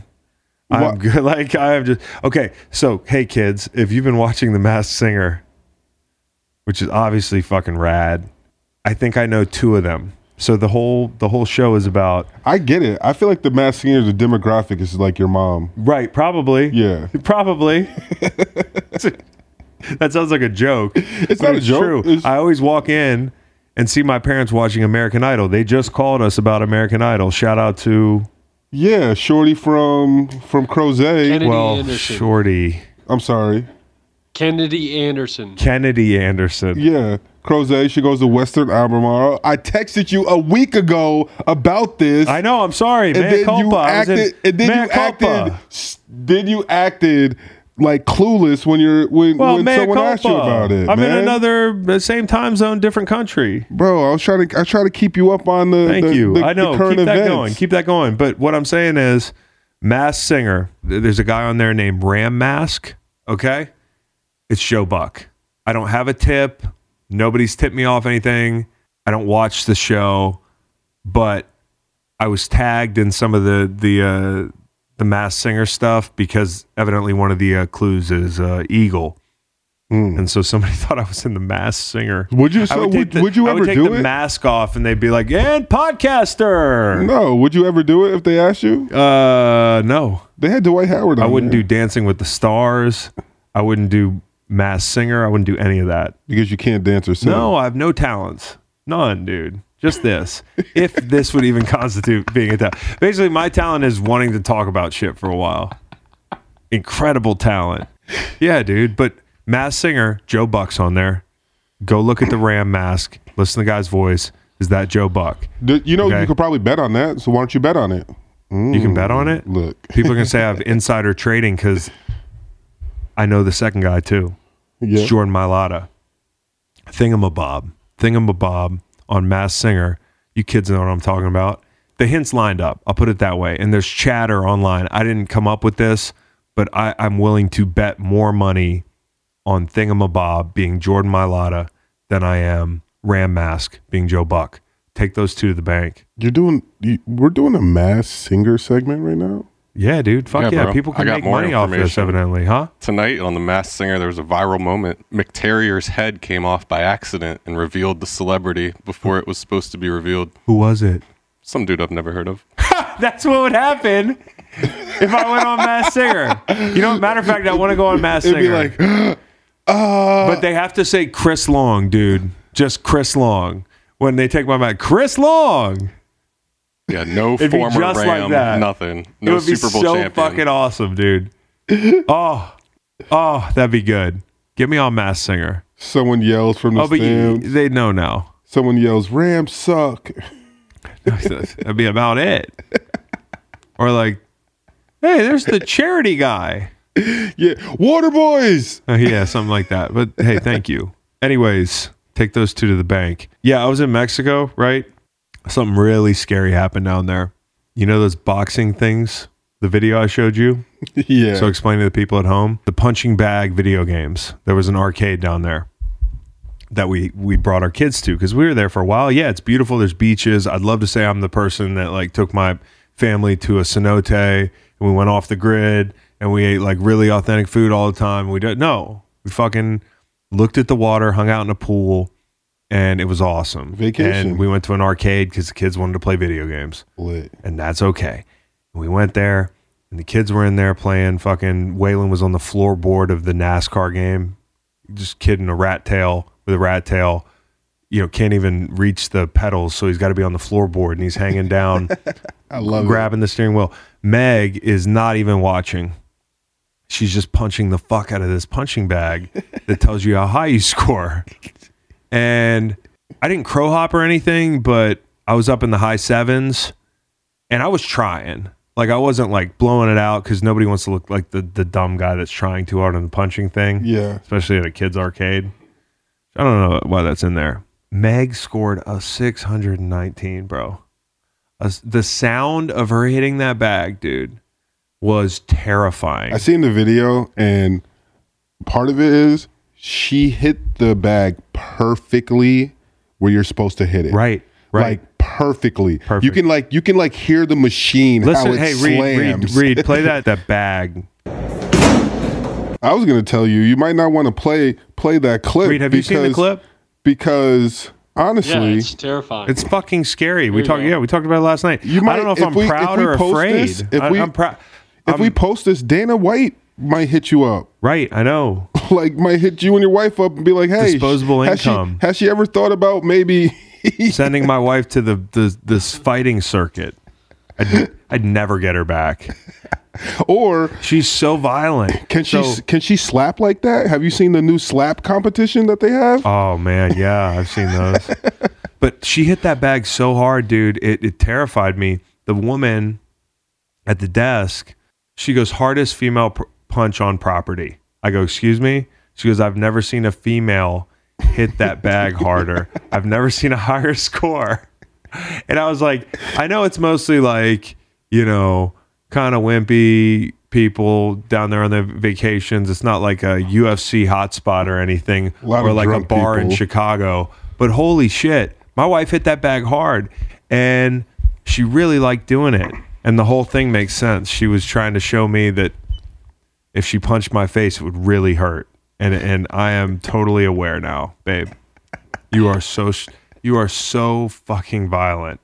Six hundred nineteen. I wonder what the metrics are like with that score. The PSIs, I don't know. yeah, and like Maybe it's not that good. Maybe I was just scared. No, that definitely. I feel like it definitely is a good score. Hey, listen. Because the high scores on those machines are what, like nine hundred usually, or eight, eight. A boxer, like it goes killer is 700 and boxer is 900. Yeah, You know, I saw those guys, uh, like dudes hitting it like McGregor and those guys like 950. yeah. Like, Oh, you looked up videos. yeah, because I was like, how hard, how bad could my wife hit me in the face? Yeah. It made me think of Ivan Drago from Rocky Four right away when he's punching the. He's like all juiced up on Yeah. roids and he's Yeah. punching the thing with the Yeah. numbers. Fuck yeah, dude. Maybe my wife's sneaking the sauce. So I don't know, terrifying. But I, I was thinking, if Meg can get a six nineteen, what can Megan get? Because I definitely like Meg. I like Meg in a fight against Meg. We've talked about this on this pod before. I definitely like Meg in that fight. There's no question.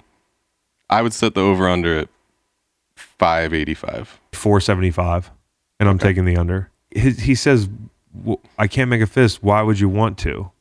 That's his fucking cool slogan, dude. If he ever has to fight people off in an alley, it's curtains.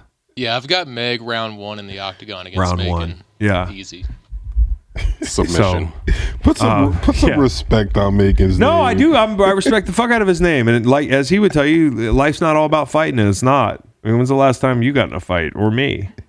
It's been a while. Yeah, No need. yeah, no need. Podcasters now. So that's that's that's my week in review. So I I was checking out this new website called Channel Six, which is the new storytelling telling portal from Spencer Hall and Which is great. Holly Anderson. You might know Spencer Hall as the name Bum Chillips. a really good, like one of the few really actually good, entertaining, smart, funny, high batting average, like Not accounts. great takes on some states though. No bad takes on states. I mean, you know, shout out to um, Spencer and big shout out to Holly. Holly Anderson actually co-founded this website with uh, with Spencer. So Ho- Ho- our friend Holly Anderson, you remember her because Holly bought my skeleton. If you guys remember last Halloween, which feels like a lifetime ago, that was a long winter, dude. I feel like a fucking fur trader or something. Is the way that winter felt here. Without power for a week, COVID came back. Anyways, I bought a you know a twenty foot skeleton or whatever it was, fifteen feet for Halloween. Oh, Yeah. So do you know the origin of this story? I was trying to sell it. Remember, I was So- trying to get it from my eBay store. No, so listen, this is fucking good. She I'm sorry we it. couldn't we couldn't do that deal. Maybe next Halloween. so I took uh, our our skeleton that we use for Halloween to a bluegrass festival, 4848 festival. And uh, I wanted him in the campsite with us, like, you know, hanging out. Yeah. And um at the end of the festival, of course, I forget the skeleton. And so I come home, I break the news to Megan. She's fucking kind of mad. you know, she's kind of not happy about it um, because that was the family skeleton. And I did not know that we had a family skeleton, but I get it totally. I'm a man baby, total man baby. So, me being a man baby, this is the man side of that coin. I'm like, I'm going to man up and make this right. I'm going to go online and get a the largest skeleton I can get, and I'm going to get it shipped here, and I'm going to show her that that family skeleton was the base model. Like we we there's upward mobility in the family skeleton market. And I got a 12 foot fucking skeleton and I got it delivered and the box got there and I've never been so disappointed uh, by someone's reaction. I mean, like she did not. Not only did not like the skeleton, it made her more upset that we now had a large skeleton in the fucking driveway. We need it. There was a it showed up on a crate, like a large Like a pallet. Yeah, on a pallet. Like it was art. Like how, how much did it weigh? There was a whole issue with that because me and Holly were trying to. Long story short, Holly was in the market for this very kind of skeleton. Y'all seen these skeletons Oh, in people's yards? yeah. But Holly bought my skeleton. So Spencer did a state ranking thing on um, on his his site, and uh, I'm not gonna lie. Do we know the basis of the rankings? So I'll read it. And again, you can find this on channel6.com. the criteria used is the state beautiful culture has to matter what's the culture like for the most part he did not get too hung up on politics and fourth is whatever he wants Whatever he wants. Vibes matter. Okay, we get it. So, you know, so you know that's what he was thinking about. That's why probably Louisiana is too. In the top 10, I see New Mexico. It's a little shocking to me. No offense to New Mexico.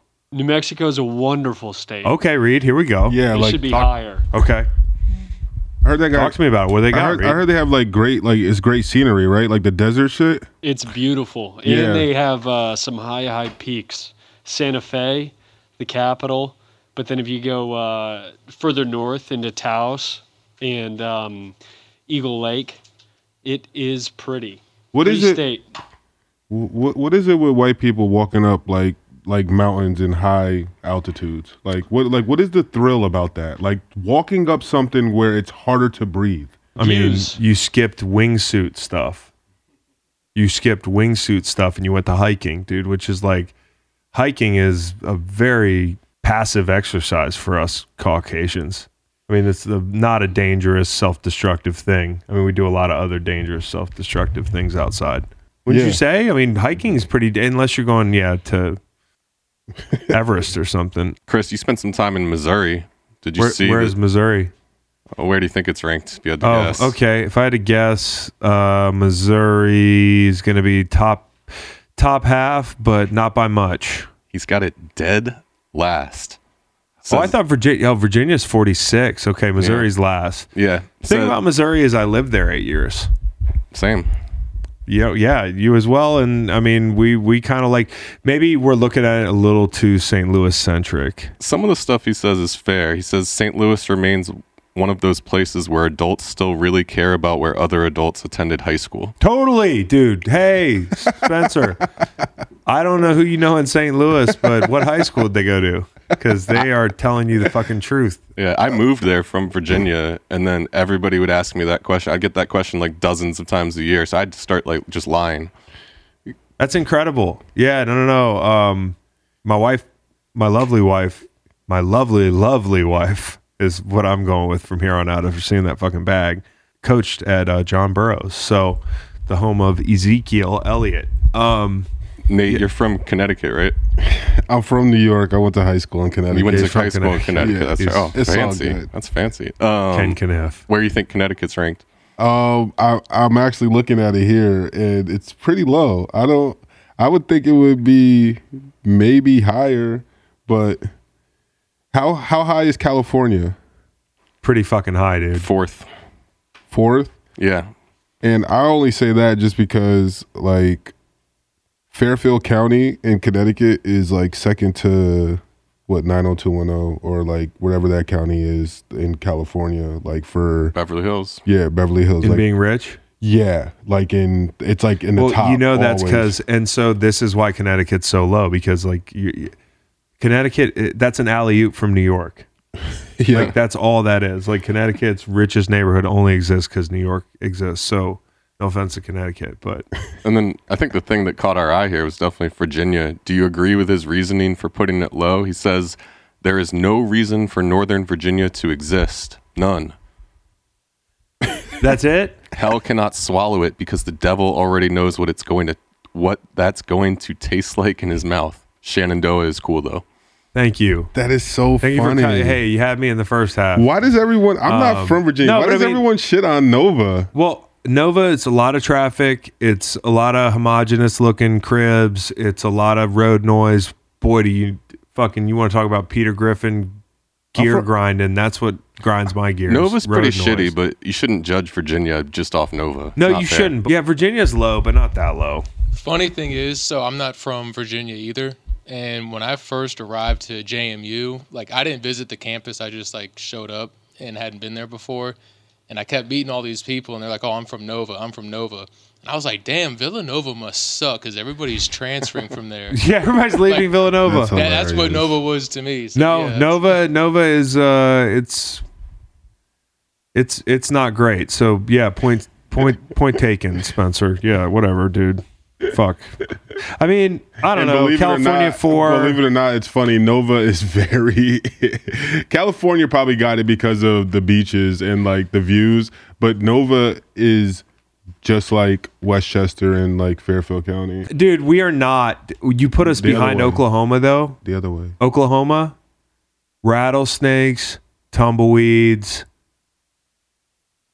the Oklahoma th- Thunder, and college What- football. I mean, what- like, yeah, no, he- I guess college football. He he loves college football. I'm We're below I- Kansas. I'm- That's We're below Kansas. I don't understand all that, dude. I'm interested to see what he said about Rhode Island.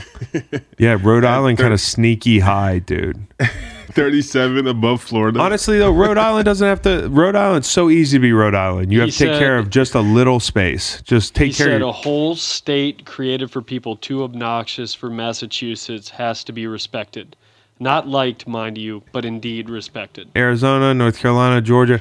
Okay, he's yeah, North Carolina. He got a point. It's beautiful. Um, He put Arkansas 49, which is unbelievably untrue. You go That's to low. Suck, Arkansas, and it is gorgeous. The Ozarks, Ozarks are not the great. show, the actual mountains are very pretty.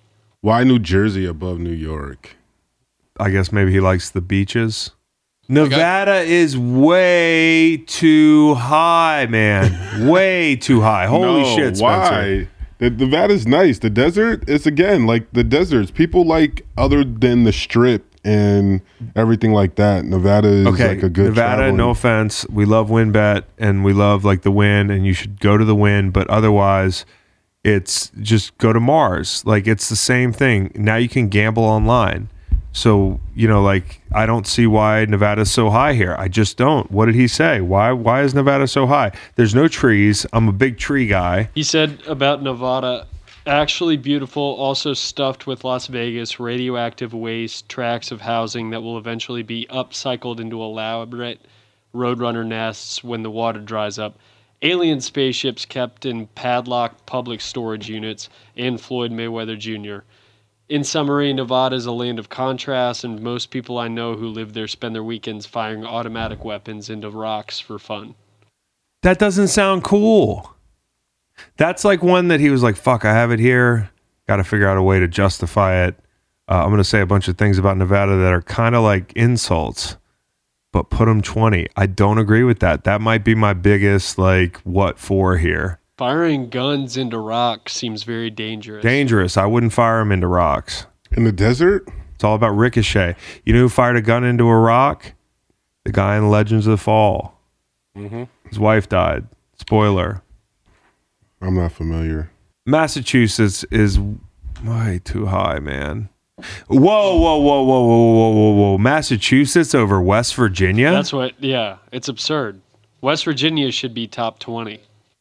Yo, I know that Maryland has the Eastern Shore and there's some nice areas in Maryland, but you kind of docked Virginia for Northern Virginia, and I feel like Northern Virginia and Maryland are just melting into each other. Yeah, you're right. Some people call it the DMV. They don't call it Nova. It's kinda like Tri-state. DC, Maryland, the real Virginia. tri-state. Real tri-state. If DC were a state, funny. yeah. That's funny. Exactly. It's what, what is it man. considered? DC. It's a It's a fucking The federal district. district. a federal district. Belongs to Columbia.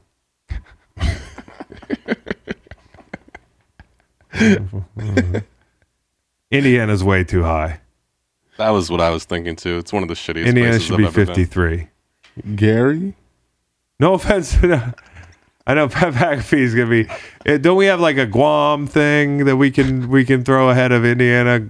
Bro, I'm putting the U.S. Virgin Islands way. Oh ahead my of- God, way dude! I know ahead they're of not Indiana. states technically, but um, and Alaska. Where's Alaska? It's up there. Alaska's Ten- top ten. Good, good, good. Shout out good, to Alaska. Good. Hey, what? Hey, go up a little bit. What's twenty six? Idaho. No, Idaho. Y'all take care. Oh,